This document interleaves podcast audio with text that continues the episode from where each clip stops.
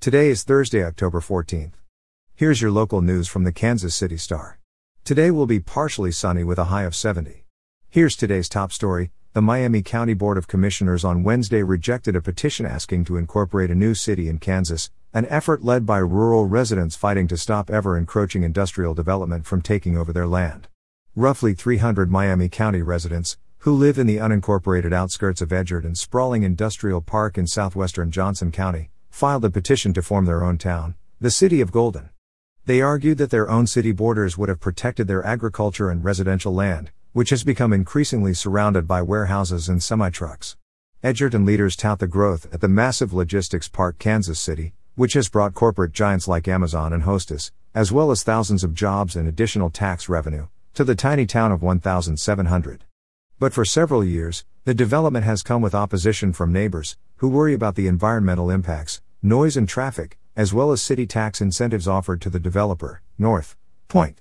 But as the park quickly expands, hopping over Interstate 35 and closer to rural homes and farmland, tension has continued to boil.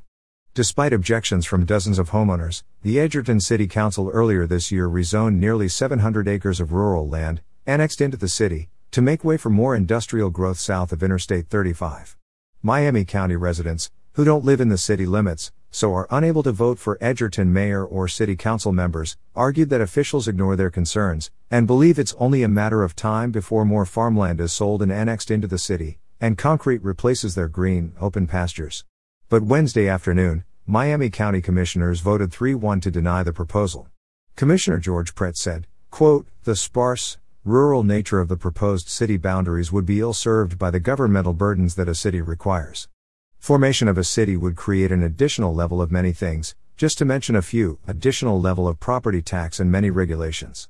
In healthcare news, health officials watched breast cancer screenings drop off as much as 80% during the pandemic. Now they're worried that those missed opportunities could result in needless deaths numbering in the thousands as diagnosis and treatment are delayed. The pandemic's impact on screenings, diagnoses and chemotherapy treatment could lead to nearly 2,500 excess breast cancer deaths by 2030 in the United States, researchers predicted in a report published in the Journal of the National Cancer Institute. The American Cancer Society has warned for months that screenings for many types of cancers plummeted during the pandemic, when screening sites closed early on, stay at home orders went into effect, and people stopped going to their doctors out of fear. Some of those patients have yet to return. Radiation oncologist Dr. Lori Lindstrom said during the University of Kansas Health System's daily briefing Tuesday, quote, early on in the pandemic, patients didn't know what was safe to do. We were told to stay inside and mask and distance and pretty much not go anywhere for the first couple of months. And so a lot of women were late or skipped 2020 to get their mammograms completely. So now, I see a lot of patients in clinic that say, I didn't go last year because of COVID and now I'm here and have breast cancer. So our hope, or our message, is don't skip your screenings. Breast cancer is best treated and cured when it's found early. In local news, the day after a 66 year old Wichita man died after being struck by two hit and run drivers while leaving Sunday's Kansas City Chiefs football game, a bicycle and pedestrian safety advocacy group renewed its call to make the surrounding area safer. Quote, this was inevitable that something like this was going to happen given the way that street is designed and given how much pedestrian traffic there is in that area, said Brent Hugh, executive director of Missouri Bicycle and Pedestrian Federation, who lives not far from the fatal crash.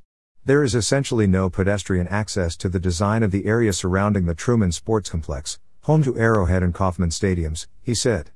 People are often crossing multiple lanes of traffic along Blue Ridge Cutoff.